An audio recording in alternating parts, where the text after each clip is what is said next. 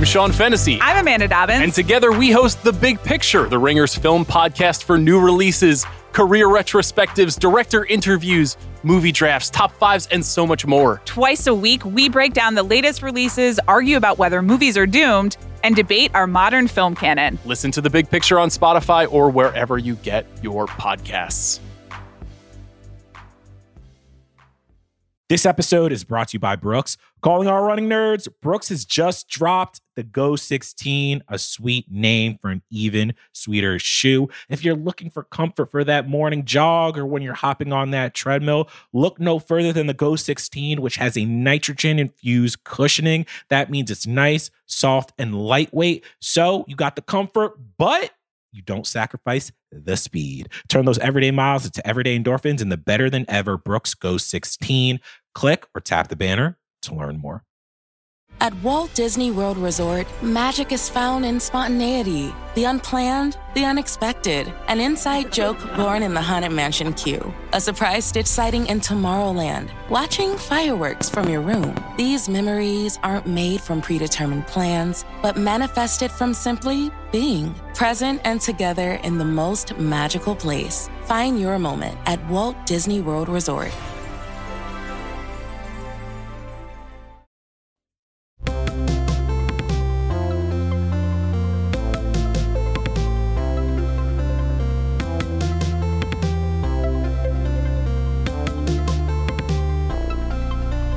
Hello, and welcome into the Ringerverse, your Nexus podcast feed for all things fandom. I am Ben Lindbergh, a senior editor for The Ringer, welcoming you back to Button Mash in 2024. Old acquaintance should not be forgot. So, with me today are two longtime comrades in the content trenches. Ringer Deputy Art Lead Matt James is here. Hello, Matt. Hello, Ben. Happy New Year. Happy New Year to you. And senior staff writer Justin Charity returns. Greetings, my friend. Yeah, let's do this, Ben. Let's do this. Here's some little known lore about the ringer. Justin and I were freshman year dorm mates in college. My God. Little God. did we know that one day we would work for a wonderful website called theringer.com and appear on podcasts together because the technology for podcasts had barely been invented back then. That's why I'm a senior editor and you're a senior writer. We're both old. Maybe you can live in the same retirement community someday, you know? Yeah, Yeah, no, really, Come really full circle. so you wish me a happy new year. I try to abide by Larry David's three day window for wishing people a happy new year, but I haven't seen you. I know because we haven't had a pod yet this year. I'll take it into extend- February. I'm Yeah. not afraid. That's what makes him mad. But we can extend the window, I think, and wish you, each other, our listeners, a happy 2024. And how appropriate, because games we hope will make us happy in 2024 is our topic today. There's one thing I want to run by you both before we get to those games. I know it can be boring when people talk about their dreams, but can I describe and share a short video game themed dream I had this weekend? I would love that. yeah, let's go. I would continue, Thank counselor. you. Thank you for indulging me. I was the new drummer for the Rolling Stones, but Wow. I was playing on a drum set from Rock Band, the game. And evidently, I'd been doing well because we were on the last stop of the tour before we went to London for the final show. But five minutes before showtime, I realized that I had lost the cord that connects the bass drum pedal and I couldn't find my bag. And you know how things happen mysteriously in dreams. So suddenly, somehow, I had that cord, but I couldn't connect the cord that powered the drums. And in my dream, I think the pads were supposed to light up so I would know what to play because I couldn't stare at a screen during a concert. And it dawned on me then that Mick and Keith and Ronnie were about to start playing, and I just didn't know the drum parts by heart. All I knew how to do was to hit the pads in time with the lights. And it was kind of your classic didn't do the homework, didn't study for the test style anxiety dream, just with Rock Band and the Rolling Stones instead. And Mick Jagger's craggy face was wearing this exasperated expression like, can't we get a real drummer? This never happened to Charlie Watts. What is going on here? And that was the last thing I saw before I woke up. I'm just glad it wasn't a dream about the Beatles rock band because I could not have handled Paul McCartney's disapproving expression.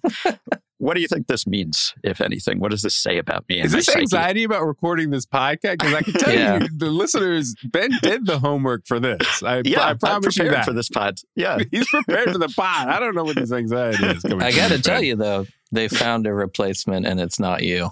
I Oh, know, no. I know. It's probably I'm for so the best sorry. though, because of my inability to play the drums. But Mm. if I had to psychoanalyze myself, I'd say that this might stem from when I was a kid.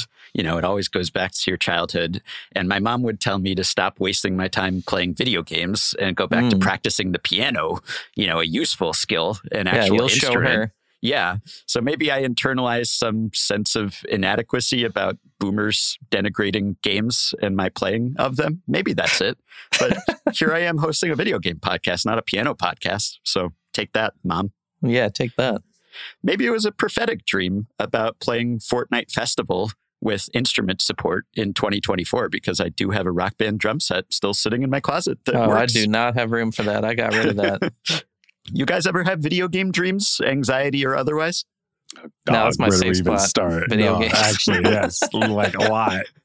But we don't want to go there. I yeah, I don't- know. Don't, don't divulge too much. I don't need to know what characters appear in your video game dreams. You can save that for the fan fiction. Well, today we are daydreaming, at least, about gaming related releases we hope and plan to play and watch in 2024. This is the Hype Pod, where we break down the best of what is confirmed to be coming out and a few things that we've persuaded ourselves could come out, even if that's probably a pipe dream. Before we preview upcoming games, let's preview upcoming podcasts. On Wednesday, the Midnight Boys will be giving you their instant reactions to Marvel's Echo, which drops all at once this week. On Friday, House of R will have a deep dive into Echo. But before that, this Wednesday, Sean Fennessy, the infamous Fennessy, and I will join Joe and Mal for the annual House of R hype draft. Now, last year, I took advantage of Sean and Joe and Mal not being gamers to steal Spider Man 2 and Tears of the Kingdom with the last Mm. couple of picks, which felt almost unfair. It, it was allowed by the rules, but I felt like I was picking on them and their video gaming blind spot. So this year, I might restrict myself to TV and movies because hyping games is what this podcast is for. Nah, dude, bring it bring it to them again. you think? That's Yeah. on them, not you. They got to know. It's true, but I don't want to duplicate content if I'm hyping games today and then hyping games, the same games on Wednesday, different audience maybe.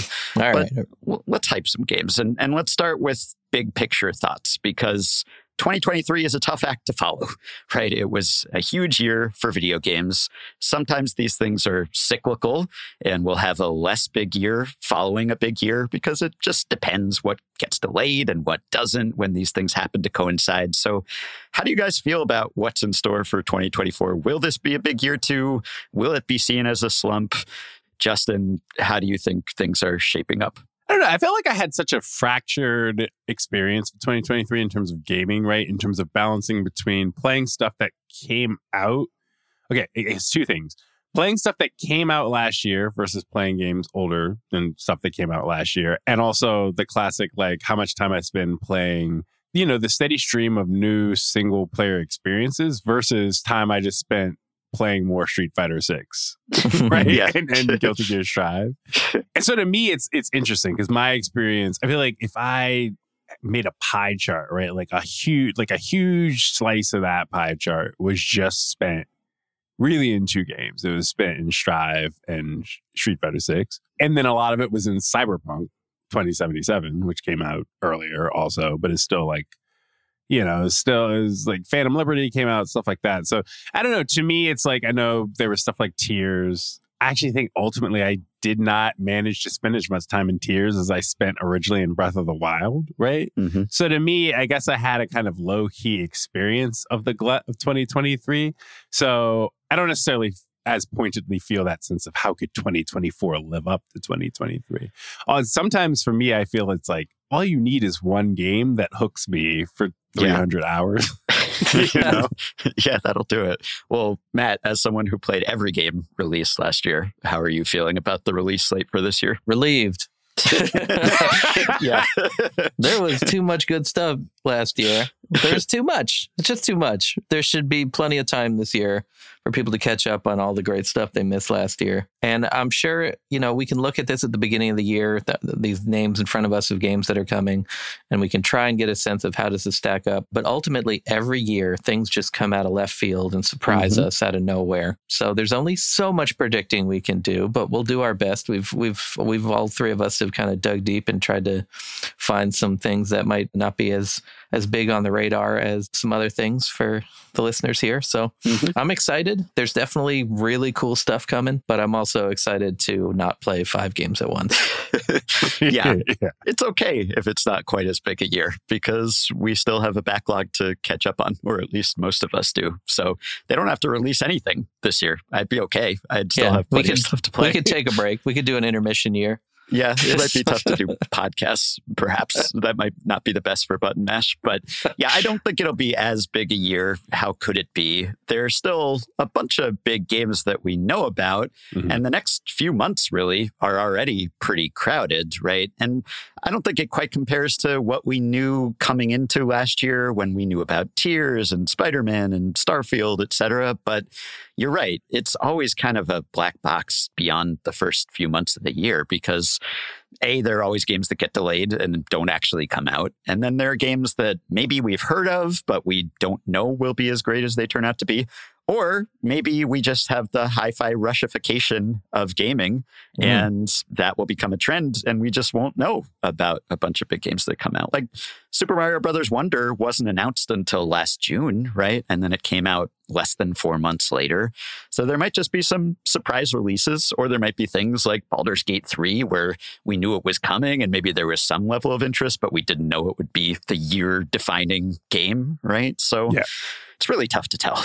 it's extremely unpredictable, which I guess is a good thing. It keeps things interesting, but I'm hoping for more surprise drops in 2024. I'll say this though: uh, it used to be that most of the good games, most of the best games, came out towards the back half of the year, yeah. and it seems like that trend is just dead now. Uh, Yeah. games, yeah, that's a good good, yeah, games that's come good out actually. all year long. February, Yes. March is pretty stacked this year, so that is definitely something that's changed and evolved in the past couple of years. I'd say. Yeah, you're right. It has become decoupled from the calendar. It's not so much tied to the holiday season. It's like whenever it's ready or close enough to ready that we can get away with releasing it. Ben, do you think it's help? I think going into before we get into the sort of categories of hype that we're breaking down, I, I think it maybe like giving people a sense of how we approach the calendar year in gaming might might help listeners a bit because it's like I, I can say personally, right? Like I'm I am, you know, you talked about us being senior, right? And it's like I'm in that phase of life where like I pick my spots each year, right? Like for instance, Mhm. last year, like I didn't get around to playing Alan Wake 2. I didn't get around to playing Baldur's Gate 3, right? And it's sort of there's the period where I was like, this is going to be in a backlog. There's a high chance I get to it this year, right? But like, I definitely don't like. I'm not approaching the conversation as somebody who's like, okay, I am, I'm going to play every single big thing the moment it comes out. But I do have like the genres, and I do have the franchises where I'm like, oh, I'm absolutely playing Yes. Persona 3 remake, like, you know, reload week one, right? Like I just I have my spots, right? And I'm Mhm. curious how you and Matt, right? Like how your perspective or, or your outlook on the year or each year is different with this stuff. That's how I would feel. I think doing this podcast changes Yeah. things somewhat, right? Which Yeah. is uh, not something that a lot of our listeners are necessarily going to identify with. But when we look at the calendar, say, okay, we have a Button Mash coming up. What could we possibly tie that to? Then you're looking at whatever big game is coming out around then. And I would at least sample it, play it for a while so we could talk about it, and then maybe return to it later or not. But if I were doing this organically without content creation in mind, then yes, I would probably feel the same way. I'd have a few games that I knew I was going to get day one and maybe just lose myself in, and others that I would take more of a wait and see or I'll get to it when I get to it type of approach. I definitely have uh, FOMO when good games come out and I'm not playing them. Yeah. So that sort of leads me to play most things. I would say that that come out. I definitely used to kind of sit with like Justin. You said that you know you you play a lot of Street Fighter Six and Guilty Gear Strive. I used to have that with like a few sports franchises. I used to put a lot of time into NHL and into NBA 2K. sometimes into FIFA, you know. Those kind of uh, yearly sports games that I sink a lot of time into have kind of fallen by the wayside for me as the games haven't really evolved all that much in the past five years. And that has ended up leaving me with a lot more time to discover new things and, you know, play all the indies that excite me and catch all the, the big releases coming out. We should do an episode on the stagnation of sports games, making a mental note for sometime mm. later this year. So, probably if you listen to our Game of the Year podcast at the end of this year, there will be games that we talk about then that we don't even mention today, that just aren't even on our radar, or maybe we give them a passing mention, but don't dwell on them. However, we will do the best we can with what we know now. So, here's how we're going to do it we have six categories. Each of us will pick one thing we're hyped for in each category and assign it a hype rating from one to six, where one is least hyped and six is most hype. We have coordinated our picks, so we don't just say Final Fantasy VII Rebirth three times, but Final Fantasy VII Rebirth. Final Fantasy VII Rebirth. Final Fantasy VII Rebirth. We might not have even avoided doing that, even with this elaborate setup that we came up with. Yeah, I'm pretty sure it qualifies for all the categories. So. Yeah, but there are a lot of games here we're all hyped for, even if only one of us officially picks them. And along the way, we'll smuggle in some honorable mentions too, and of course the standard caveats apply that video games get delayed. So some of the games that we're about to mention may not actually come out in 2024. Here are our six categories. First, sequel slash prequel. So if it's part of an existing series, if it has a two or three or eight at the end of the title, or if it has a name you know and then a colon with some other subtitle after it, it probably counts. And expansions and DLC are also eligible for this category. Next, we have new game, old IP. So it is not part of an existing game series, but it is based on an existing IP. Maybe it's a game version of some book or movie or TV show. It's an existing universe. It's an existing character set. Then we have all original. So all new from the ground up, not part of an existing game series or based on an existing universe or existing characters. Then we have the rerun category, which we had in our Game of the Year draft as well. So this is a remake, a remaster, or a re release. It's something that has come out before in some form and is coming out in another form or even the same form. But again, then we have the adaptation category. So these are not games, but movies or TV shows based on games. We've talked a ton about this in the past year or two. There are more of these than ever. They're better than ever.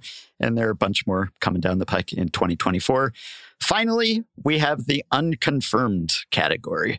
So, this is where we get into rumor mongering and speculation and wish casting, anything we hope or think could come out in 2024 that has not been confirmed, does not have a release date, or maybe even in some cases has not been announced, but it seems like it realistically could come out. And again, what with the surprise releases these days, you just never know. You can always hold out hope. So we're going to go category by category, and we're each going to pick something. And I guess we can go within the categories, maybe based on how hyped we are for it because we have one one and one two and one three and one four and one five and one six to hand out a piece. So whoever has the highest hype rating for the category can pick first. And I guess for sequel prequel, that would mean that you are leading off. Charity, take it away.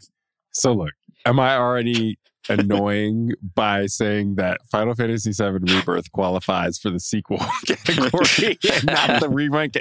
Like, I don't know. It's sort of sure if we were talking about the first entry in the this the great final fantasy VII remake project obviously classifies as a rerun but i think that the kingdom heartsification of the final fantasy VII remake project i do think sets rebirth up to be something that feels quite different than just playing like disc 2 or disc 1.5 and disc 2 of the original final fantasy 7 and I think people seem pretty divided to an extent on how how they've gone about sort of spinning off the the rebirth project and the new tone it has and the timey wiminess of it mm-hmm. and i i don't know i'm excited to see where they go with it even though i could sure i could see some chance of it being a disaster and it being too Kingdom Heartsy, but also I loved that Yuffie DLC. So I don't know, man. I, I will take what they give me with this. I really I love what they're doing with with Rebirth.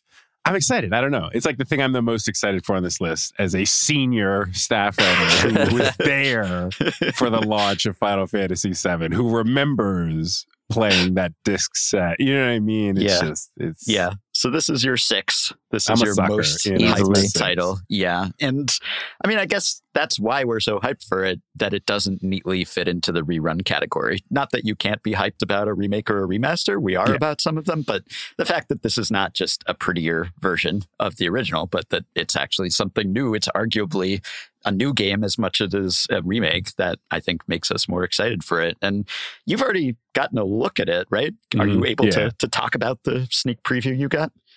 Am I? I mean, it's it's sort of like the stuff that I've seen so far of it and handled so far of it is like they're still keeping their cards close to the vest with with Mhm. like the stuff that I think people have played so far. The main glimpse that you see that's quite different, obviously, from the first from remake, right, is this sort of open world stretch, right? And I think everybody sort of knew that. It's sort of where the the remake, the first remake or the first entry, I guess FF7 remake ends, right, is where in the first game it's sort of like you hit the limit of Midgar, and then from there you go off into Nibelheim and Kalm and all that stuff. So like I've I've seen some of that, the more open world aspect, but yeah, I still have they still have played close to the to the vest, like the actual narrative beats of the second of Rebirth. Yeah. So I got nothing for you on that front.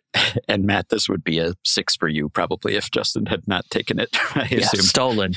Yeah, right. Absolutely a six for me. I'm looking forward to see how the combat evolves in Rebirth. That Yuffie DLC expansion really kind of got me excited for where Rebirth could take things because the combat of Yuffie's character kind of opened things up in a really interesting way. Mhm. So I'm very excited to see that. And as always, I'm just excited to uh, hop on a chocobo and uh, go everywhere I want.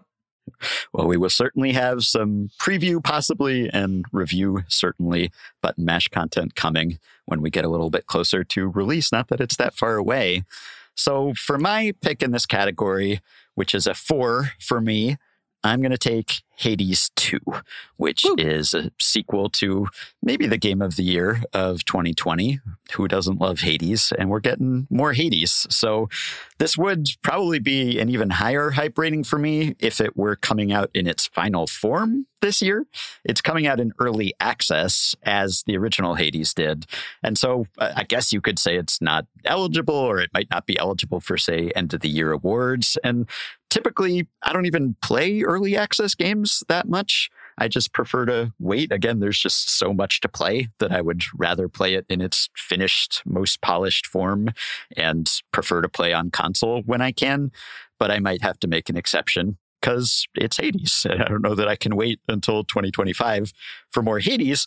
I have some slight misgivings, which is just that Supergiant Games, everything they've done is really good. And I've loved all their games to varying degrees. And thus far, they have stubbornly resisted making a sequel.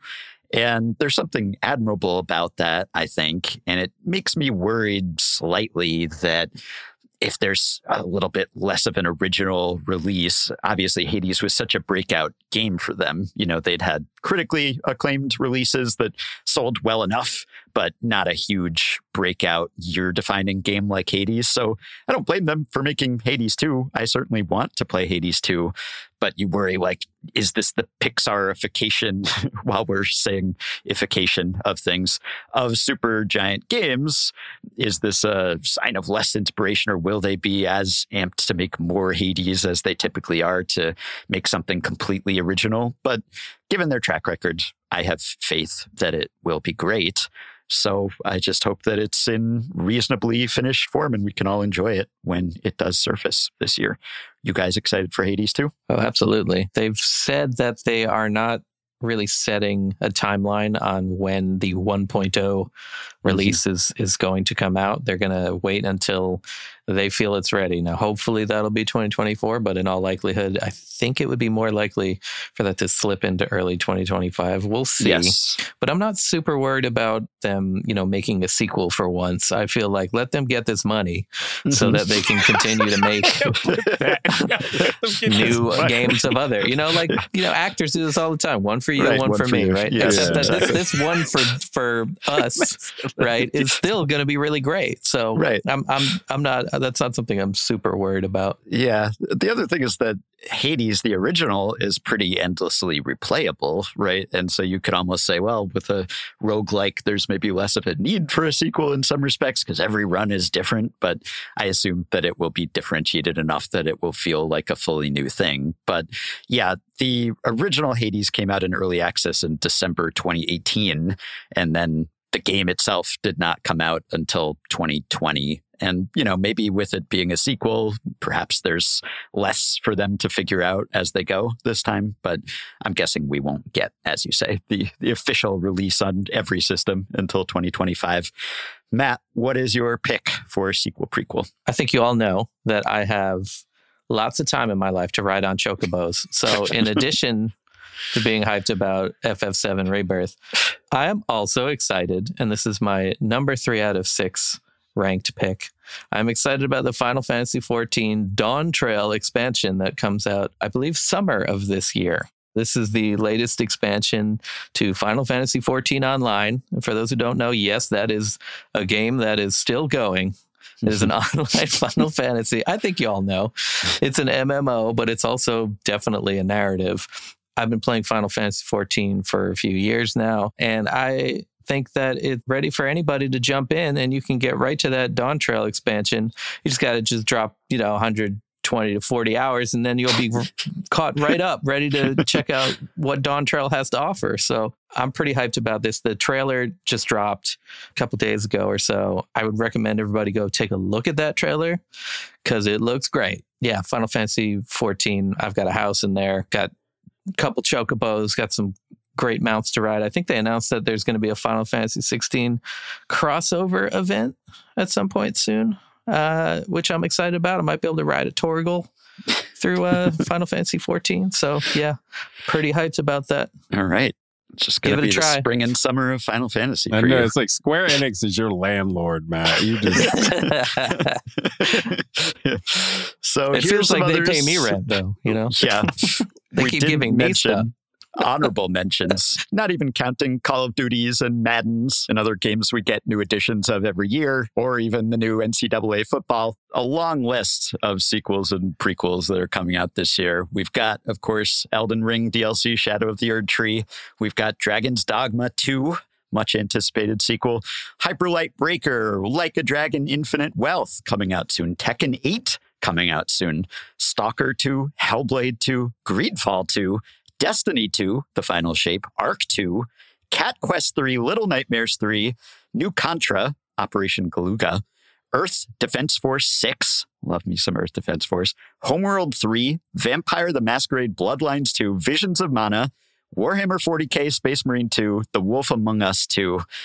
Any of those games that I just mentioned stand out to you? Because Wait, uh, can I we've say got- something about the Shadow of the Erdtree DLC? So Sure. like a couple weeks ago, I was like, you know what? It's the holiday. Let me re- let me re-download, let me reinstall Elden Ring, play it some more. I have a high playtime in that, but I hadn't played it in forever.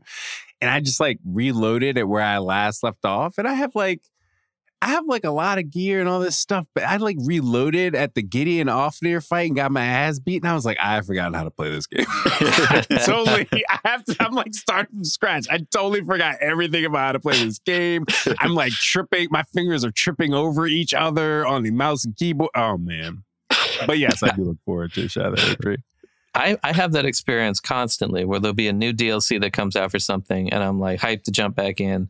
and I jump back in, I'm like, how do I do this? Yeah, I don't I don't, remember it's, any of nothing is like riding a bicycle. It's like Yeah. everything is like You riding would think it four be like bicycles at once. bicycle. Yeah. yeah, exactly. That's that is what rebooting Elden Ring felt like was riding four bicycles at once. I agree with that. Thank you. How do you imagery. about Tekken 8?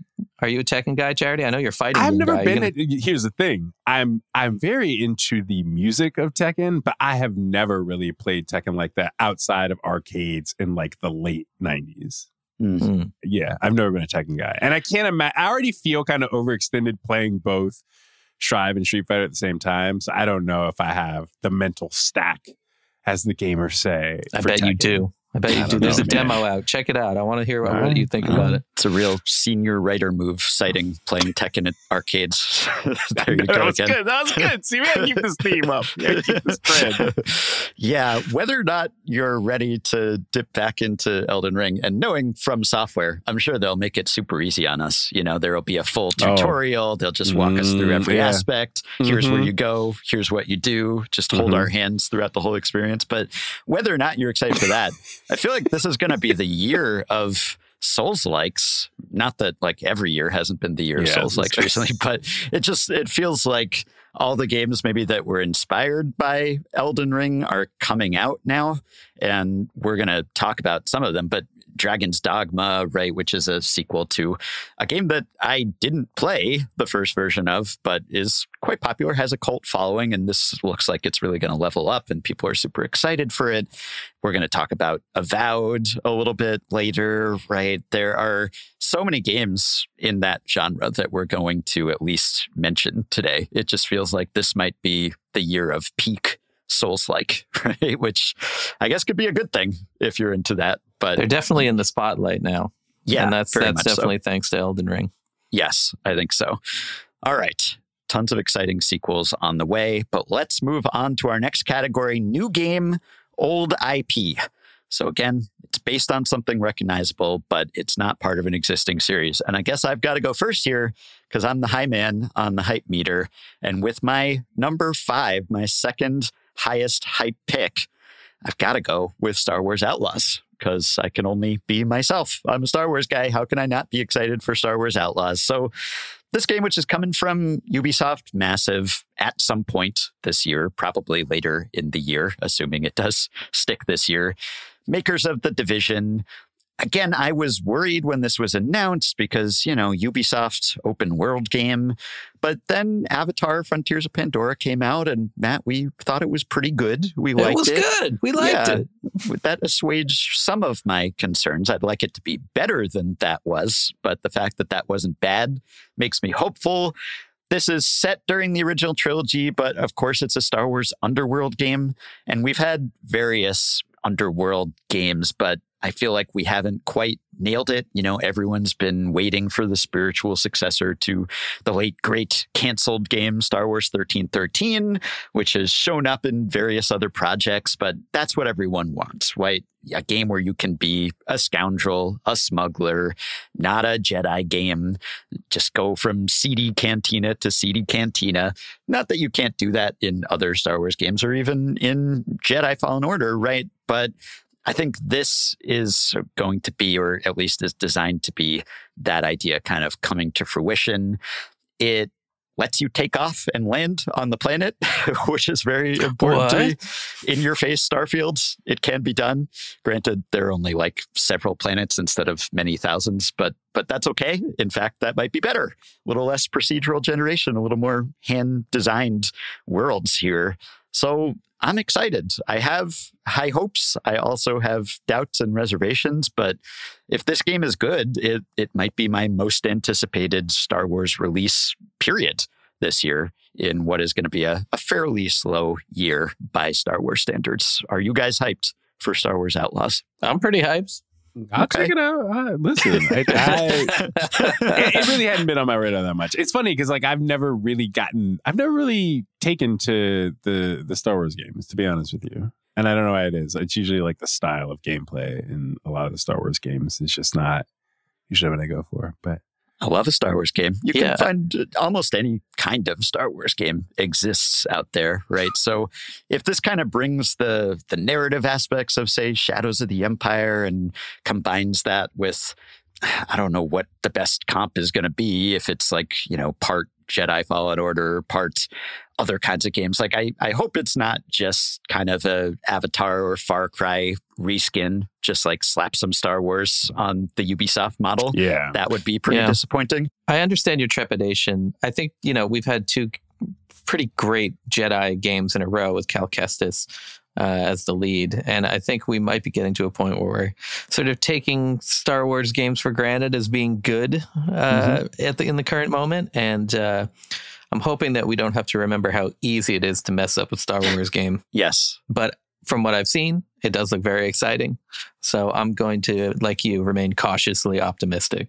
Right. I think the narrative director of this game, Nikki Foy, worked on Watch Dogs Legion and Far Cry 6. So mm. again, it's like, did you like previous Ubisoft games? Then maybe you'll like this, maybe not.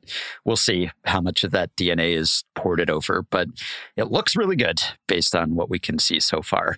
So who's up next? New game, old IP, I guess. Justin, you get to go next. Yeah, I'm surprised at the sheer volume of Riot I am accountable for in this episode, considering that like I am not a huge league person at all. But Project L, I don't know. Project L, I that counts, right? Like I, I, we're supposed to be getting, I don't know. Like I, I think maybe the timeline on Project L is still a little up in the air, but I feel like that's the main sort of established IP, but you know, new thing that. Mm-hmm I'm excited for this year. I think, especially because, and we've talked already about fighting games, but like one thing I have no experience with in fighting games is like tag fighters. And I've never just, I've just never really had what felt like a good entry point for me personally, you know, between like Dragon Ball and like the Marvel Capcom stuff. And I, do, I just do think that like Project L speaks to me as a potential entry point into getting into, into tag style fighters you know, that's disavowing the whole the whole caveat I gave about Tekken 8 and having no more mental stack. But like I think I pre-reserved, I pre-allocated my mental stack long ago for Project L. So yeah. I don't know. Are you guys this this has been a long running hype train too for Project L yeah. thing. I feel like we've been talking about this game for four years at this point. This is a League of Legends spinoff that's a 2v2 tag fighter, right? Yeah. 2D fighter. Mm-hmm.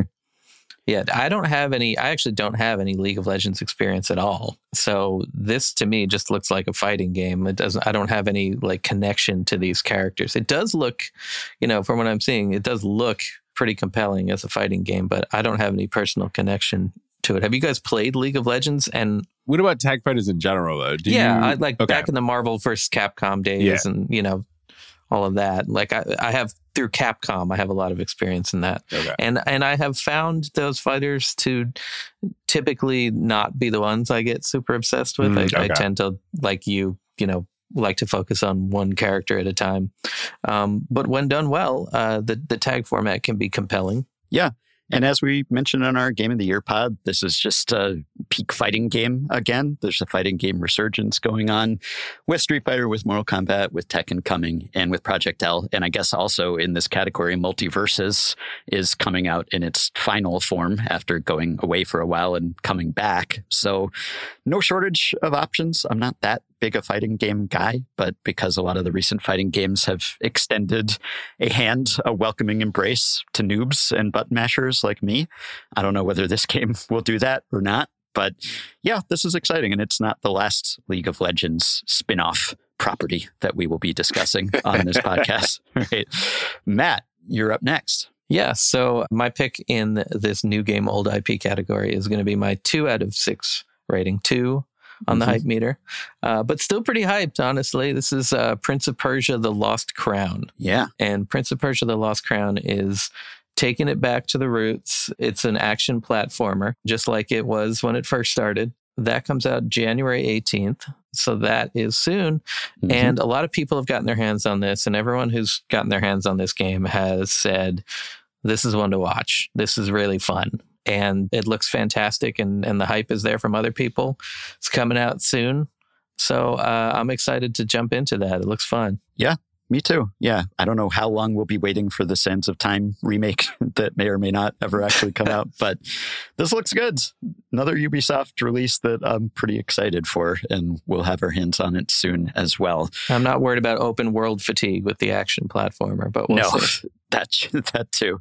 Okay. So that was your two, my five. Project L was a four for Justin. Meant to mention that Tatooine is in Star Wars Outlaws, which worries me. it's just uh, ah, shit, here we go again. it's not the only planet, but yeah, you just have to have Tatooine, I guess, in your game. So we'll see how that goes. Other possibilities in this category, I mentioned MultiVersus. Princess Peach Showtime at least a couple of us are pretty hyped for, right? This is the first playable Princess Peach game in a very, very long time. And looks like it actually could be a good one. I know Jessica Clemens is hyped for this game too.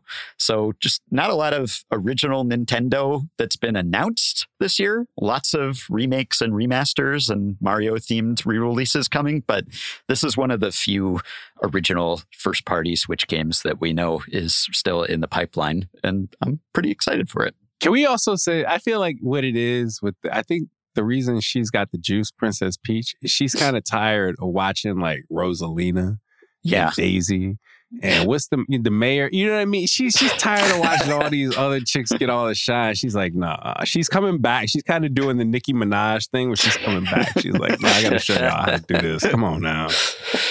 I was I'm totally excited gonna make for that the game. Princess Peach Nicki Minaj comp too. You took those words out of my mouth. Maybe it's a stepping stone to playable Zelda. We'll see. You know, you can play as one princess. Why not the other? Everyone wants it. You've also got a new Teenage Mutant Ninja Turtles game based on Mutant Mayhem coming out. The art style looks cool. And you have Suicide Squad Kill the Justice League, which is one of the higher profile releases coming out earlier this year. But there's enough surrounding this game to make me worried. You know, usually you'd think, oh, Rocksteady superhero game, I'm in. Except that the original unveiling didn't go so great last year. It's the kind of live servicey microtransactions season pass sort of game that I tend to get a little less excited about. Maybe the delay helps, but I'm worried. I know that there have been some narrative leaks that I have avoided thus far. Presumably, we'll cover this in some form, but it doesn't seem like the slam dunk that you would think another DC Rocksteady game would be. I can't wait to get my hands on this. And not because I'm excited to play it, it's because I'm excited to see what it ended up being after Yeah. all of this. Let's play a quick, super quick game. What do you think ends up with the higher uh, Metacritic rating score? Suicide Squad or Skull and Bones from, from Oh. Ubisoft? Much delayed Skull and Bones. I I have hope. I I want Skull and Bones to be good. I can't actually believe that it will be, but I want to believe. So I'm going to go with Skull and Bones. Yeah, maybe uh, maybe I'm just gonna bandwagon with Ben on that. Yeah, I Yeah. legitimately have no. I'm not. I can't even make a pick. Honestly, I think they're they're both going to be so heavily scrutinized after their very public delays and reworkings Yeah. that I Yeah. think they're starting off at a disadvantage anyway. Even if it does end up being, even if they do end up being good games, it's going to be Mhm. interesting to watch those release and how the reception goes for those two. Can I point out two conspicuous absences in this category, new game, old IP, before we move on? I just want, to Mhm. want to say two franchise titles, and they can see me after class. Wolfenstein, Tomb Raider. Mm, Where is it? Where is it? Where is it? you you want more? I guess Give we're to me. getting we're getting Wolfenstein 3, where you adaptations and re-releases, right? So Yeah. there's some Tomb Raider coming, but see me after yeah. class. That's all. I'm saying. okay. All right. Next category all original, fresh IP, just fresh as the newly fallen snow, still unexploited, no sequels. We don't know what to expect. Matt, you're leading us off in this category. I'm leading off. This is my number four out of six rating. The all original. I'm actually cheating here because I gotta tell you, this game, this yeah. game is not entirely all original. It does exist in an existing universe, but you probably haven't heard of it, so that it's fine. so my pick is Avowed, which is going to be a day one Game Pass game in 2024. Avowed is made by Obsidian Entertainment, brought you The Outer Worlds, Grounded. Last year's Pentiment, I believe it was last year that I Mhm. loved. Tiny little side project. Knights Yeah, of the that was Old Republic 2022. 2, I guess now that we're in 2024, 2022, yeah. not last year anymore. two years ago. Yes.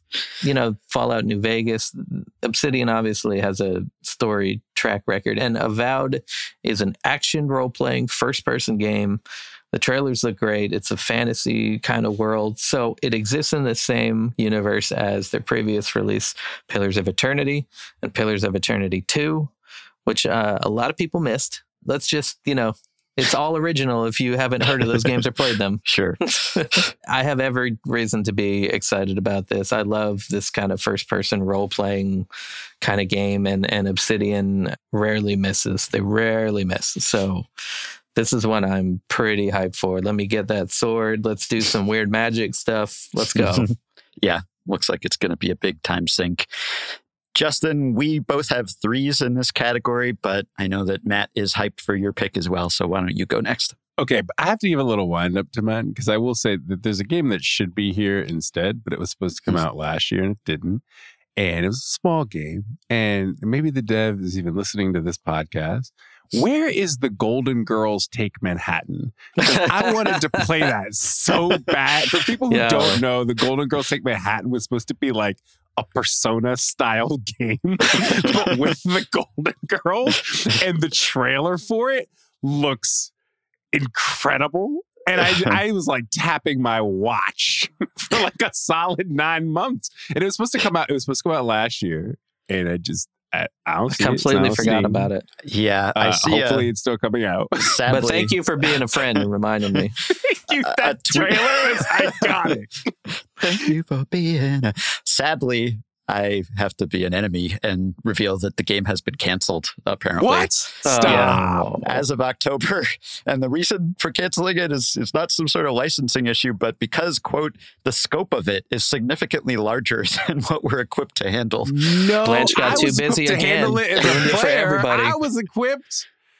Yeah. No, man. I'm, I'm done gaming. I don't even know if I can go on. No, I'll talk about my pick. Okay, so my pick. And mm-hmm. here's the thing. Let's I'm going to say this title, and I'm going to feel ridiculous saying when I say metaphor re fantasio fantasio sure metaphor re fantasio Atlus's metaphor ReFantazio there's no right? there's a re in it but mm-hmm. it's not a remake. It's not a remaster. It's, right. It, it's, yeah. This is, for all we know, the first Fantazio. it is the first. That's what they should. That's a good subtitle. The and, and yeah, it's, it's a, it's a re Fantazio. I don't know. We'll see. Yeah. I don't, it's it's like an Atlus RPG. It's it, you know what it is. I think there's something about when Atlus does non Persona RPG stuff that's also not trying to do the the Persona style. Like I think all the time of Tokyo Mirage Sessions, which is like the the Shin Megami Tensei Fire Emblem mashup game that makes no sense. That is like about the J-pop industry, but has like just iconically good combat, right? And it's like I don't know. Sometimes I'm not. Eh, there are times when I need to break up the the extreme psychoanalysis of Persona or the kind of occult like quippy demonness of SMT with, I don't know, Metaphor ReFantazio just looks like an anime game. it just looks like some anime bullshit. and you know what yeah, I mean? It's like hyped. a good palate cleanse type of Atlus game. And I, am just addicted to a lot of the Atlus like game design conventions, hmm. which I think is why I'm hyped for it. But it also, it's like if you watch the trailer, I'm just like cringing through so much of the writing and th- there's one guy with like a Scottish accent, and I don't know. It, it, it just seems like the kind of anime that I would never in a million years watch, but I will play this game because I trust the imprimatur.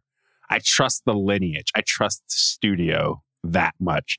And also, if I don't like it, I can just go back to play, you know, any number of Persona remasters and remakes and originals and ports.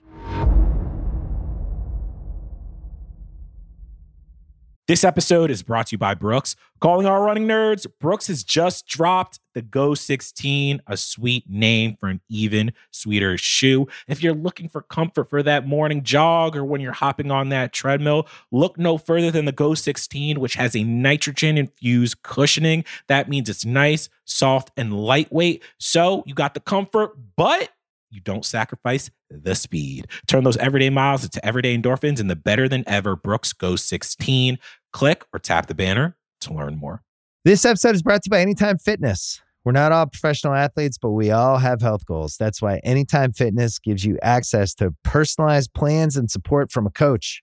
Plus, you can track your training, nutrition, and recovery progress with the Anytime Fitness app, just like the pros. With 24 7 access to more than 5,000 gyms worldwide, Get more from your gym membership. Visit anytimefitness.com to try it for free today. Terms, conditions, restrictions all apply. See website for details. This episode is brought to you by Atlassian. Atlassian software like Jira, Confluence, and Trello help power global collaboration for all teams so they can accomplish everything that's impossible alone.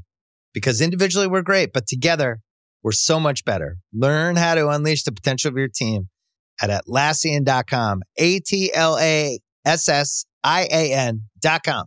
Atlassian. Tap the banner or visit this episode's page to learn more. Well, my pick, which is also a three, is not based on a studio track record because this is so all original that I believe it's the debut game for Ironwood Studios. So we're really flying blind here or driving blind, maybe, because my game is Pacific Drive. Now, maybe this is not really on brand for me because it's a survival game. I guess it's not quite survival horror. We're sort of in another golden age for survival horror. It's survival creepy maybe not quite survival horror, but it's a driving game where you play from a first person perspective, looking out the windshield of your car. Now, I don't really like racing games for the most part, but I do like driving games, which is an important distinction. I don't have a driver's license IRL, so I always enjoy taking a car for a virtual spin. And this game, it's from a Pacific Northwest studio. It's set in the Pacific Northwest, but sort of like a dystopian, weird X Filesy, Hell's Gapey Twin Peaks style Pacific Northwest. So you're just driving this car. You can customize the car. The car gets attacked by various monsters. You can repair the car. There are, I think, some on foot sequences, but mostly you're in this station wagon. And it just looks really stylish. It's got cool music. I just, I like the look of this thing. I like the story or what we can tell about the story, this kind of uh, paranormal style story. So, again, like there's just not that much to go on here. So I'm kind of going out on a limb and taking a risk. But Pacific Drive, I, I really like the looks of this thing. Either of you with me here? I just think it's hilarious that like the New York City boys like hype game is like get in the car and drive. Ooh, I get to drive. Get me, get me out. You know, I feel like uh, living in LA, like I have the opposite instinct. Like, Yeah. let me get out of this car and walk everywhere. this is a, a horror game for you because it's just your real life. Just yeah, pretty much. I mean, welcome Yeah. to my life, Ben. I Even when you were describing it, Ben, you seemed lost in a dream to me. Yeah. I was just like, yeah, Ben needs this. Like, Yeah. a prescription for this game. yeah, seems good. It's kind of like I- I Welcome think to it's- Night Vale ish. yeah. It's an exciting looking format. I, I understand why you're hyped for it. It, it. Mhm. It's an ambitious, it's an ambitious project, which I think if they if they nail it, it's going to be something really unique and special. right. And I guess there's like a randomization, procedural generation, roguelike aspect to it, maybe, and and some puzzles and creativity involved. It just it sounds like a mishmash. I have no idea how it will turn out, but I'm intrigued at least. So, some other possibilities we wanted to mention here. There's Rise of the Ronin, which uh, I guess is one of the few PlayStation first party exclusives that's coming out this year. And uh, just yet another action RPG style, Souls like kind of game. You've got Banishers, Ghosts of New Eden.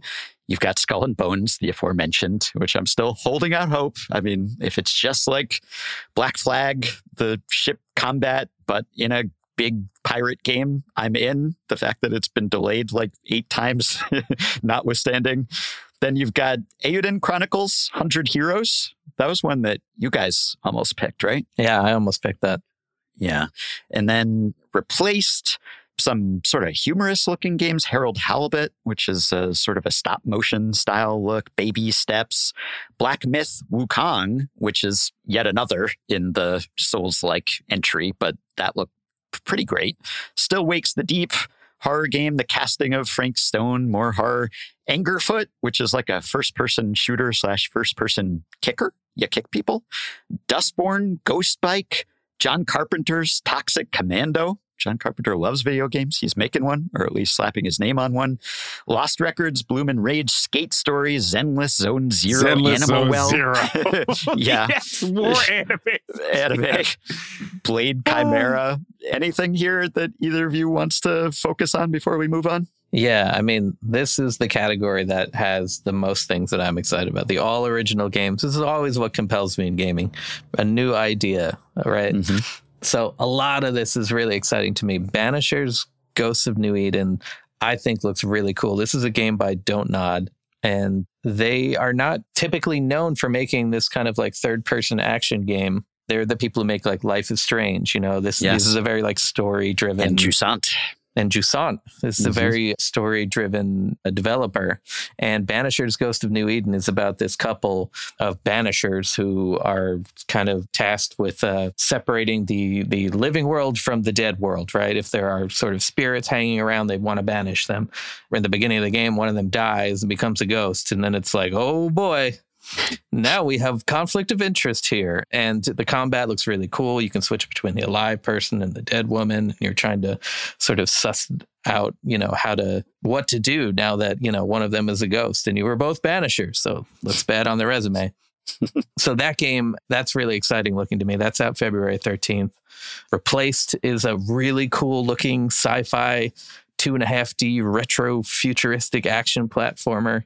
That's uh, going to be a day one Game Pass game sometime this year. Uh, also out on PC. Just a really cool art style for Replaced. Definitely excited for that. Eiyuden Chronicles. Iuden? Iuden? I don't even know. 100 Heroes. So this is by the people who made Suikoden back in the day, pretty Yes. much. Mhm. Rabbit and Bear Studios is putting this out. All platforms pretty much April 23rd. This is just a, a good old fashioned RPG that looks really nice. Skate Story looks super cool. You're like some metallic looking thing skating through the underworld trying to Mhm. kill demons on your skateboard. And it's got really good music. Angerfoot, I actually played the demo. The demo of Angerfoot is on Steam. And I was playing that. This is by the same people who made Broforce, that 2D shooter with all the uh, you know action star ripoffs. But Mhm. Angerfoot, you're you're basically you have to run through a level as fast as you can. You you're kicking people and shooting people. You have very little life, and if you die, you start at the beginning of the level, and you just it's just kind of frantic. Yeah. and it's definitely worth your time if you like you know twitchy shooters and that are humorous. Really funny game. You can unlock new shoes that do different things when you kick people. or like Sure. Steel it- toed boots. it's it's a extra super damage. cool thing. Angerfoot would love to check that out. Yeah. And then the two other things that I'm excited about are Animal Well and Blade Chimera, which both look like sort of Metroidvania uh, games coming out this year that look really exciting. So this is maybe the most intriguing category because you just don't know what to expect. So we can dream on any of these, but also any of them could crash and burn, which is why we have so many entries in this next category because uh, publishers want a little certainty. And if they can give us another game that we have had already and enjoyed, then they will do that. And we will apparently lap it up. So let's get to our reruns. Again, these can be remakes, remasters, or re releases. And Matt, I guess you're going to go first here. Yeah, I'll take it. This is my five out of six. We just got some info that we seemingly can expect the remake of Silent Hill 2 to drop this year. For the kids who don't know, back in the day, this game, Silent Hill and Silent Hill 2, they are horror games that came out on, I believe, the PlayStation. they're atmospheric, they're creepy, they are really important games in in sort of the the history of the horror gaming genre. The second one, Silent Hill 2, is, is kind of regarded by most people as, as one of the best in the series. Now, Silent Hill back in the day was sort of put out before the hardware could really handle what it is, which is why the Silent Hill games are known for having all this fog, Yeah. right? Because, like, sure, it's creepy and it's atmospheric, and that lets you make a horror game when really the limitations of the hardware may say, you know what, the draw distance Yeah, I was gonna isn't super far on this original PlayStation. So Mhm. maybe there's just a lot of fog because there's Yeah. supposed to be fog because it's Yes. creepy. Yeah, that's always a, a point of contention. Yeah, when a remake or a re-release comes out and they they take away the fog, because they don't need it anymore. They can actually render the level, but it was so atmospheric that everyone misses the fog. Like in the GTA re releases or Zelda re release, I think Ocarina of Time, that was an issue. The fog can be additive at times, even if originally it was just a fudge factor. Justin, I guess this is another opportunity for you to talk about Persona. Well, first, I want to pick up where, where Matt left off for a second because I, as somebody who was like a huge Resident Evil kid, I ne- I've never played any of the Silent Hill stuff, and certainly that's like a series that like if you didn't play it back in the day, it's like not a good experience trying to play them now because the availability sucks, and the games that you can play are the bad ones in that mm-hmm. franchise. So that's my excitement for. I'm, I'm with you. I'm with you. I'll be excited for Silent Hill 2, just from a different perspective of having never gotten to play like a classic, like a good classic Silent Hill entry. I'm, of course, here to talk some more about Persona, about Persona 3 Reload. And this one's interesting because, like, I, I love Persona. I love talking about Persona on the Ringer Podcast Network. I'm not the biggest fan of Persona 3. Persona 3 mm-hmm. has, like, you know, it's original, then Persona 3 FES, Persona 3 Portable. There are a few different ways you can experience Persona 3 pre this this remake of it that's coming out in February. Persona 3, I'd think of 3, 4, and 5. 3 has a lot of really good stuff in it. I mean, the theme of that game is like, it's actually really fascinating in a lot of ways, but I also think it just has a lot of some of the characterizations are a little janky in that game. Like it's the kind of game where I'm like, the reason I'm excited for it to be remade is not because, oh, it's one of my favorite games of all time. I'm in this case excited for the remake because I'm hoping they do some things differently, both in terms of, like I said, some of the, the characterizations in that game. I'm thinking specifically of like the sub antagonist of that game, Strega, in the original Persona 3. They just kind of suck. just I can't stand Strega. But also stuff like hmm. Tartarus, which people have always complained about, sort of the like dungeon, the procedurally generated dungeoning of Persona 3 can feel a little rough compared to I think especially 5. People love the dungeons in 5 and those are very sort of distinct and they feel like they feel like real modern, like ornate, you know, dungeons compared to Tartarus in the original three. And I'm curious to see how they do that this time around. But it's just like Persona 3 is a game that has a lot of potential in it in terms of a remake. And that's why I'm really excited. Well, that's your number four in the hype rankings. I congratulate you on your restraint on not going maximum hype for something persona related. My number one, which is not to say I'm not hyped for it, but maybe just a reflection of I'm a little less excited in general for remakes and remasters than for something I haven't played before. But I'm most excited that maybe other people will get to play Brothers, A Tale of Two Sons, which is a beautiful little game that came out in 2013 originally. It's directed by Joseph Fares. It's his first game before A Way Out and It Takes Two and his rant at the Game Awards. So maybe they're remaking this, re releasing this to capitalize on the prominence of some of those games. But this was just a delightful little game that you could play with another person, just a great narrative that's tied into the gameplay and the controls in a way that I won't spoil because I hope some people will play this it's kind of dinged for me just because I don't know that it needed a remake. You know, they're sprinkling some fancy graphics in there and I think a new orchestral score, and I'm sure it will be better, but it's not so old or so unavailable that I necessarily would have put it at the top of my list for a game that I needed to get remade. But if it leads to more people playing, Brothers A Tale of Two Sons, then I will be quite pleased that it's coming out again. So, long list of others that we considered here. The Last of Us Part 2 Remastered comes out next week. We have Braid, the anniversary edition, coming later this year after I made Jess play the original last year. Lots and lots of Nintendo remakes and remasters Mario vs. Donkey Kong, Luigi's Mansion 2 HD, Paper Mario, The Thousand Year Door, I can hope and dream that maybe we will get some other Zelda games. Maybe we will finally get Wind Waker, Wind Waker. on Switch. Who knows? Or some others. We have Alone in the Dark, which is kind of original, kind of a remake. We have Metal Gear Solid Delta Snake Eater, a non Kojima involved remake of MGS3. We have Shadow of the Ninja Reborn. We have Gothic, Need for Speed Most Wanted, Star Wars Dark Forces, a personal favorite of mine, maybe the first first person shooter I ever played back in the mid 90s. Tomb Raider 1 to 3, satisfying Justin's desire for more Tomb Raider, and Suikoden 1 and 2 HD remaster, not to be outdone by the Eiyuden Chronicles. Anything in particular you guys have your eye on here that we did not pick? Can we wait? Well, oh, that we didn't pick because I was just going to talk about Tomb Raider for a second. yeah. Talk Sure. about Tomb Raider. No, it's just like I, look. I know in my in my millennial heart, right? Like I know th- I'm going to go back and play those first three Tomb Raider games, and I know that they were annoying to play. Like they- Mhm. those are the kind of old games where you're like, even if you just like nowadays go watch a stream of somebody playing like Tomb Raider two. And just watch them die in the most inane Those, way. those Like, the- wolves, man. Those yeah, wolves. the fuck- wolf, and it's just like the physics of it. It's just But like you know the what? Maybe they'll fix wolves. moves and the. but it's like the camera movement. You know, it's like the kind of game that you loved it because you didn't know how janky it was because the Yes. year was whatever year it was. and so, like, there's part of me that knows that, like, I'm gonna drop the twenty nine dollars on this collection. I'm gonna play it for ten minutes. I'm gonna be like, you know what, bro. I'm good. I'm gonna go play some more Hitman. Like f this, but I got to do it for the culture. I I miss. I legitimately miss playing low poly. I, and I love modern Tomb Raider. I love those new games. Yeah, really but good. I I miss I miss low poly Tomb Raider. We got to restore the feeling. We got to return.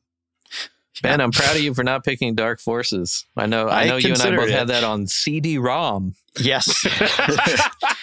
Still one of the games that I feel like nailed the feeling of Star Wars more than anything, Mhm. even though graphically it's pretty primitive now, which I guess is why we need a re release. But that just, it felt like Star Wars, you know? It told an original story at the time, kind of a, a precursor to Rogue One, Kyle Katarn stealing the Death Star plans. That to me, like when I was looking for supplementary Star Wars material and reading all the EU books and everything, Dark Forces was a, a formative foundational game for me. And from uh, from around that time of PC gaming, uh, Alone in the Dark was a franchise that Mm-hmm. that was well known. So I, I'm actually pretty curious to check out this this reimagining of Alone in the Dark that's that's coming out this year. Yeah. All right, our second to last category adaptations. Hollywood continuing to capitalize on gaming source material here. And Justin, you're going to go first with your most hyped pick of all. We're back to League again, and it's Yes. like I, when I watched when I watched season one of Arcane, I was just I had no I had no expectations other than other than expectations of like looking at that art style and looking at the animation style and being like, wow, this is this is really impressive. Like, Mhm. okay, uh, let's go. You know, I, I have no attachment to these characters, to this IP, and I watched it, and there's just something about man, it's it's it's obviously a beautiful show, but also that show has like all the hormones. That show has all the feels. There's just something very emotionally like the characterizations on that show are great. Like I just felt emotions watching this, right? And it, Mhm. again, it was like the impressive feat of like this is an adaptation of something I know nothing about. And I felt like pretty sucked into Arcane by Yeah. like the second episode. I don't know who doesn't want more of Arcane. Like even outside of this list or outside of this conversation about like video game stuff, I, I would put Arcane on top of just my general list of stuff I'm looking forward to Mm-hmm. in 2024. Yeah, I'm with you. Winner of the Emmy for Outstanding Animated Program, uh, winner of the Game Award for Best Adaptation. I mean, we're all excited for Arcane. I think maybe we all would have taken this. I certainly would have picked this if you hadn't written it down in the Google Doc first. so, yeah, cannot wait. We will certainly be covering that on maybe more than one show on the Ringerverse feed. My pick here, I probably would have taken either of your picks before this one, but with my number two, I'm going to go with Devil May Cry, which is yet another in a long line of Netflix animated video game adaptations from Adi Shankar, who is the creator of the Castlevania, Castlevania Nocturne adaptations, Captain Laserhawk as well. And again, Castlevania was so good and really such a breakthrough release when it came to adaptations and showing that video game adaptations could be good and that maybe TV was the best home for them. So it's really just the track record here. The art looks good. This is uh, animated by Studio Mir of The Legend of Korra and My Adventures with Superman, etc. Right, so it's just kind of the creative talent associated with the show makes me think that it will be good based on others like it by these same people. So pretty pretty psyched for Devil May Cry. All right, and my pick is going to be one out of six on my hype meter. I'm still hyped for this, but I'm just not going to get as hyped on a TV show as I am about video games. So my pick is Fallout. And we've talked about Fallout a bit on this show. It looks like they're doing everything right that they could possibly be doing, uh, to me, at least mm-hmm. as a mm-hmm. Fallout fan. No red flags at all so far. So I'm really excited to see how that turns out. Yeah, me too. We will certainly be covering that here as well. Other candidates we considered the Borderlands movie, probably finally coming out.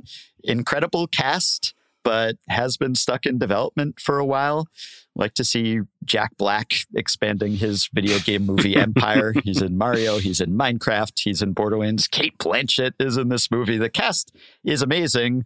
And Craig Mazin was involved as a writer originally, but then wanted his name removed from the project, which doesn't seem like a great sign. It's been in reshoots. I don't really know what to expect from the Borderlands movie anymore.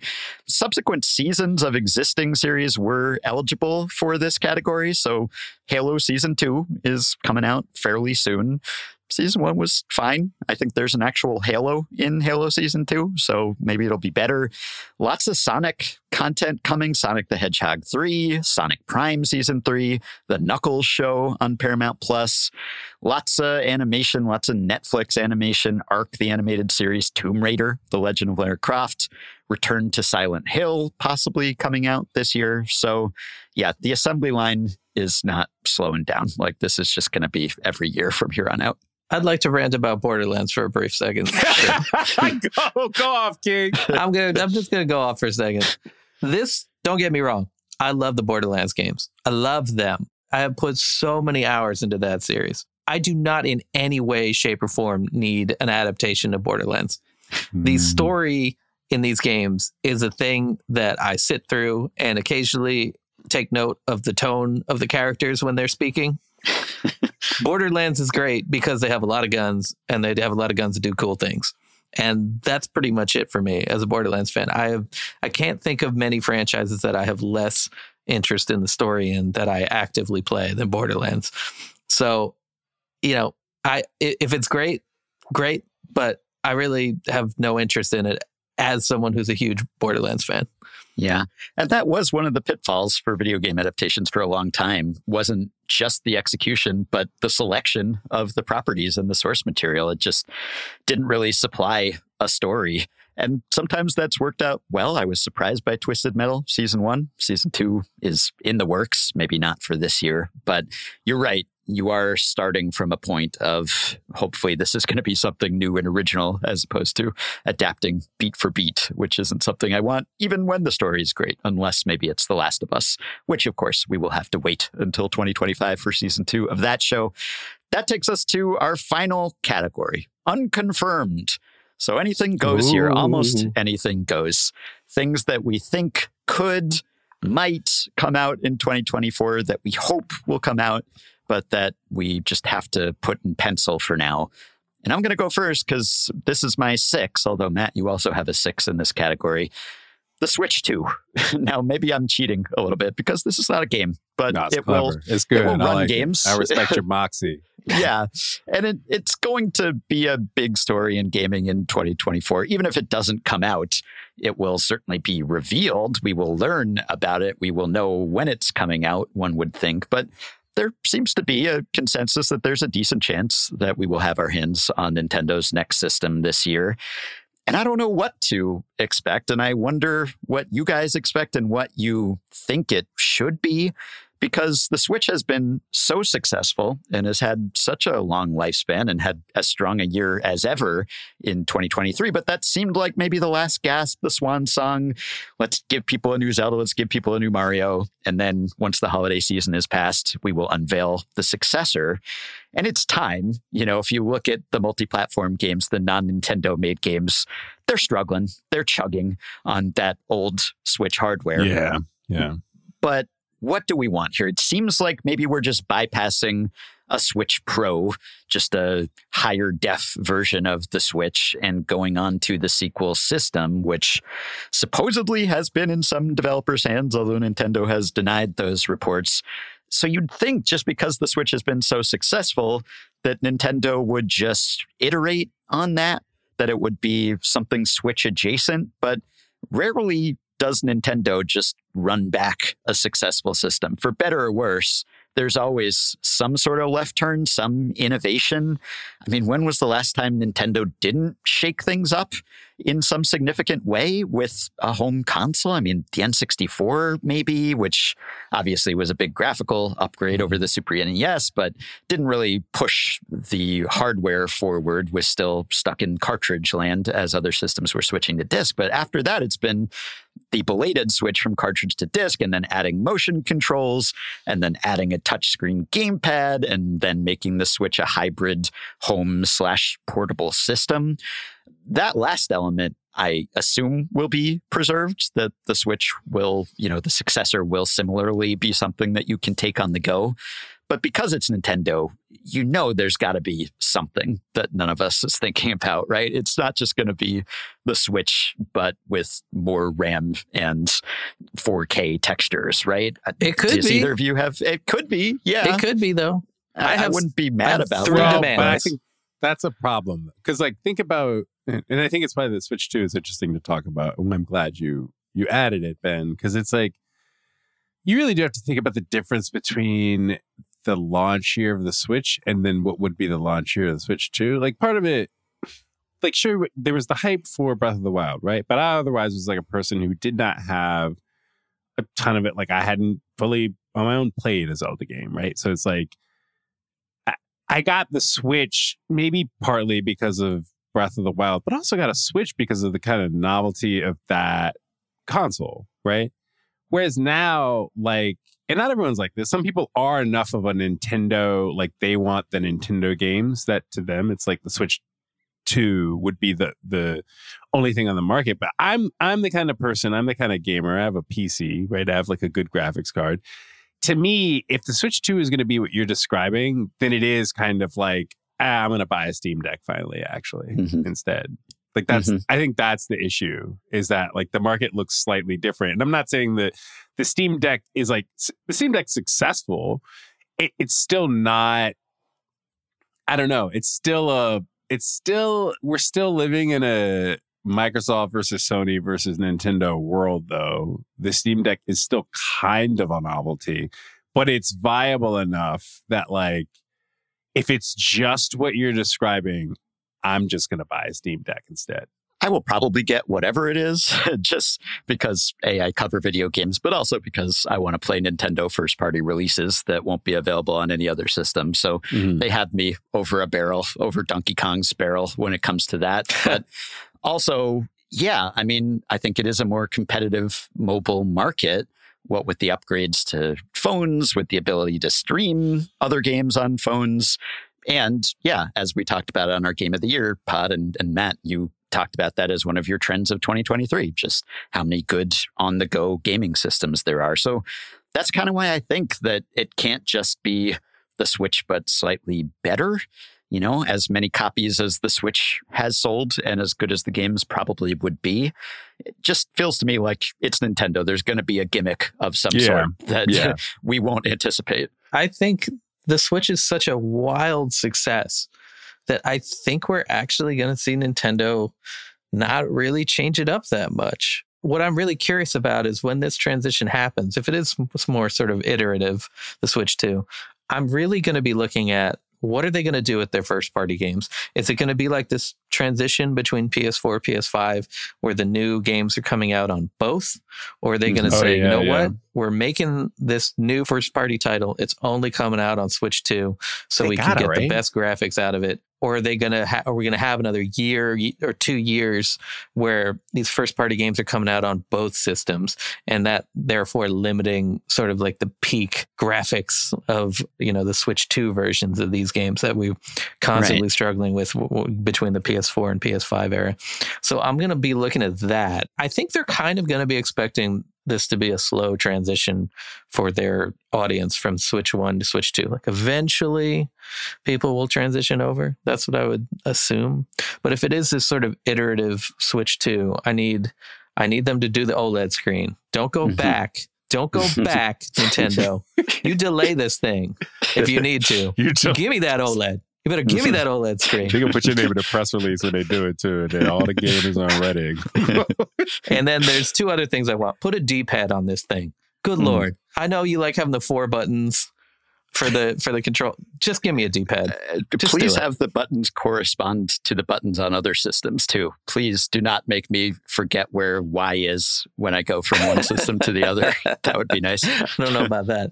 But also, I would like if they if they do have this sort of tablet and Joy Cons thing again, give me some ergonomics on those Joy Cons. They're so flat Mhm. on the Switch one. We just just you know, there's so many people making accessory Joy Cons that have some ergonomics to them for longer gaming sessions. You're designing the Herman Miller Nintendo Switch collaboration.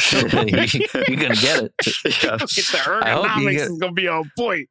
You know what would be cool too is if the the if they do do this iterative thing, if if you could if the connection between the tablet and the Joy-Con is the same as Switch One, so you can still use your old Joy-Cons if you Yeah. wanted to, Yeah, but maybe these new ones have that D-pad and those ergonomics that I want.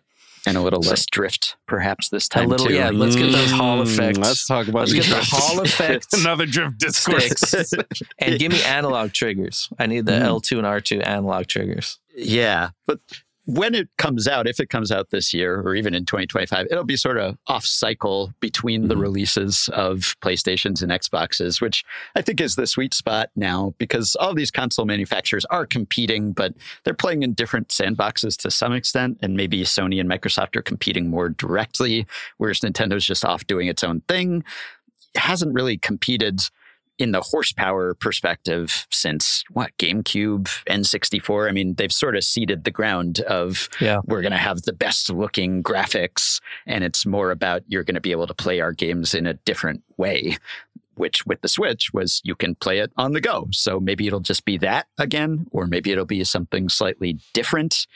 But I'm really eager to find out exactly what it is. And there better not be any screwing around with backwards compatibility. Do Yeah. not make me pay for that or anything or or make it impossible. You got to give me backward compatibility. Don't make me buy all of your games again even though i probably would. But yeah that that's my hope i guess. So we'll find out more about that soon. And if i had had to pick a game for this category I probably would have gone with Metroid Prime 4, hoping that maybe that will finally surface. Maybe that will be a launch title for Switch 2 or Super Switch or whatever it ends up being called. And, you know, we haven't seen hide nor hair of it for years at this point, but the precedent for Metroid Prime Remastered just being announced and dropping without any preludes, maybe that's how we're going to get Metroid Prime 4 too. Who knows? I can dream. So, Matt, your pick, your six as well. Maybe this game will come out for Switch 2. Give us Maybe. your most your most hyped pick, your desire for 2024. this is let me preface this by saying this is my six of six and this is mm-hmm. completely unfounded this is based on absolutely nothing Okay. but i want a new 2d castlevania i demand one and i think that the stars are kind of aligning for this to happen in the next couple years we have two very successful seasons of castlevania shows on netflix Mhm. uh, we just got a Dead Cells Castlevania uh, DLC last year. That was very exciting. So I think that the Castlevania IP is in a better place than it has been after years of, of being largely dormant. I feel like there's hype behind this. If you're at Konami and you're sitting with all of your coworkers who have joined Konami specifically hoping to one day work on a Castlevania game, I think that you know the the Netflix success has kind of paved the way. Like even if you're too young to have really played many Castlevania games, like you're familiar with the IP because you've been on Netflix and you probably at least tried to watch one or two seasons of this thing. I would really love it. give me a give me a full new 2D Castlevania. I like it. Yeah. I mean, Metroidvania games are everywhere, but we are staring in the face of a year with no Metroid or Vania.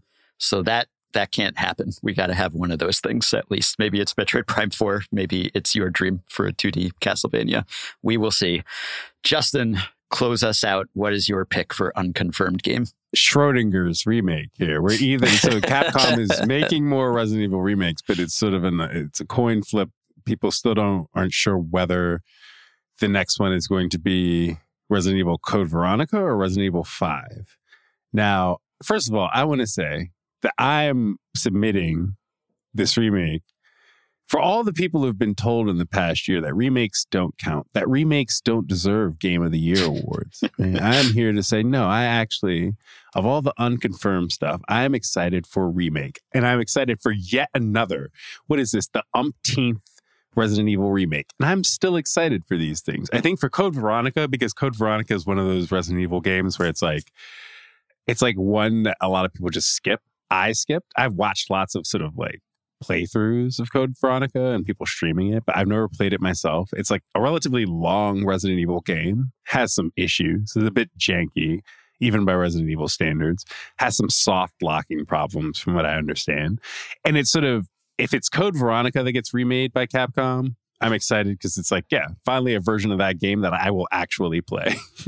and then if it's Resident Evil 5, that game, I think over the years has developed I mean, it's a very successful game, and yet it's a very divisive game. Over the years, it's developed a defense force of reply guys who will insist that Resident Evil 5 is good, actually. And is otherwise seen as kind of the the disappointment after the height of Resident Evil 4. It's like a game that takes a lot of stuff from Resident Evil 4, but becomes way more linear and way more actiony and loses a lot of, I think, the kind of enigmatic properties of, of Resident Evil 4. So if they remake five, I'm excited for it just because I think that's a game.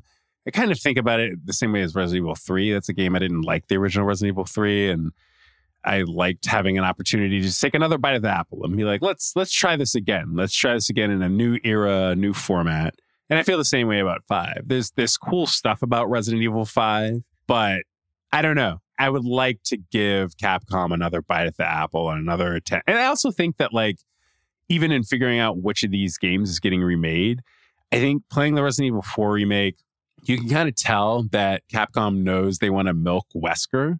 Mm, Wesker yep. is like a weird case of like a character, like the most iconic character from a video game franchise, but they killed him off like a decade and a half ago. They killed him off in the original Resident Evil 5, which is like a weird choice in a lot of ways that like Wesker has been a kind of dormant, inert character in Resident Evil lore outside of the movies, right? For a very long time, despite being in a lot of ways the face of the franchise. And that's why it's going to go to Code Veronica. Yeah, because, I think they have I, to I go played to the Dreamcast Veronica. version when it came out, and that, Yeah. that is a Wesker heavy game. Yeah, they have to do Code Veronica first. They can't just go to five. I, I do think that's a good theory. Five is the one that has the co-op, though, right? Yeah. It's So- the one thing everybody I think loves about I five. really enjoyed five, but that's only because I played it co-op with a friend. right. Yeah. If I were pl- like as a single player Resident Evil experience, yeah, that was pretty weak. But Code Veronica, I do remember Wesker being all over that, and the Yeah. story being pretty dang cool. yeah. Yeah. So yeah, that would be the one that I would be more hyped about, and and I'm excited for people who haven't played Code Veronica to play that because that's a that's a good Resident Evil story. Yeah, for sure. I, and I, yeah, I think between the two, like I, I have a slight preference for it being Code Veronica, just because again, I want to play Code Veronica in some form or fashion. But you know, remakes count. in conclusion, remakes count, and I'm excited for uh, You're subtweeting, subpotting us on our. our They don't count. Not for game of the year. that's that's the way we went on our written top. I said on in one episode, I said no, it does not count for game of the year, and then in the next episode, I took it in my draft of Yeah. 2023 games. So Well, you're just playing both sides here. So, any number of other possibilities we could have selected here that are somewhere in that nebulous realm. Maybe they've been announced, but we haven't heard anything, and we're wondering whether they're vaporware or whether they'll actually come out. You know, Kotor remakes, etc. But Hollow Knight Silksong would have been the one that I would have Mm. drafted if the Switch 2 hadn't been sitting out there. Certainly, if my wife were here, that would be her six. She is super excited for that game. I feel it in my bones. I think this is going to be the year. I think we're going to get Hollow Knight Silksong this year. How much longer can it take? Famous last words.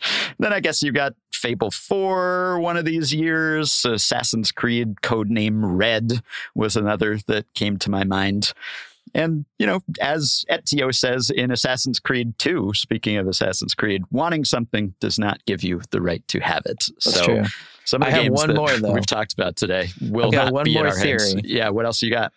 As you know, you're talking about Switch 2 and maybe Metroid Prime 4 would be a launch title. I've Mhm. got a great theory on a launch title for Switch 2 if you want to Okay. sell Switch 2s. Sure. A brand new Mario Kart, Ooh, the best selling game yeah, of the Switch. it's been a Mario while. Kart 8 Deluxe. Can we Yeah. get a Mario Kart 9 regular? Yeah, I think we can, time. and I, and I think we will. I don't know if it's going to happen this year, but when Mhm. that Mario Kart, when the new Mario Kart drops on the next Switch, that's the tidal wave. That's when Yes. people. But do you think the timing's going to be because they just how how recently?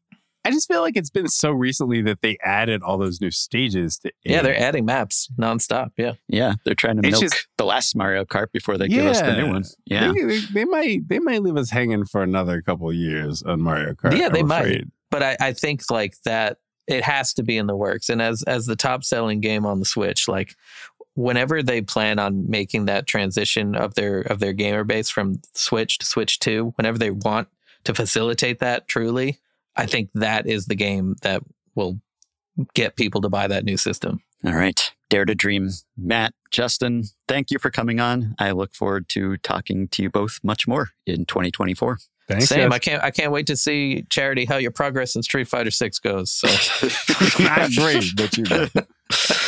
All right. Email us at ringerversegaming at gmail.com to let us know what we missed or what's at the top of your wanted list.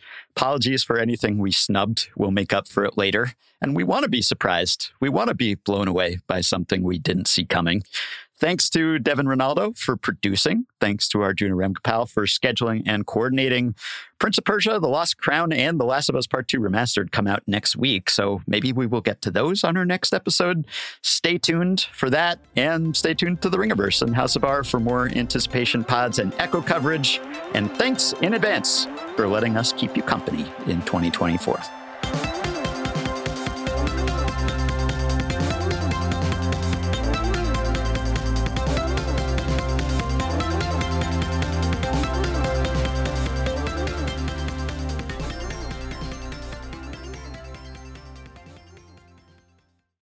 This episode is brought to you by State Farm. You might say all kinds of stuff when things go wrong, but these are the words you really need to remember. Like a good neighbor, State Farm is there. They've got options to fit your unique insurance needs, meaning you can talk to your agent to choose the coverage you need, have coverage options to protect the things you value most.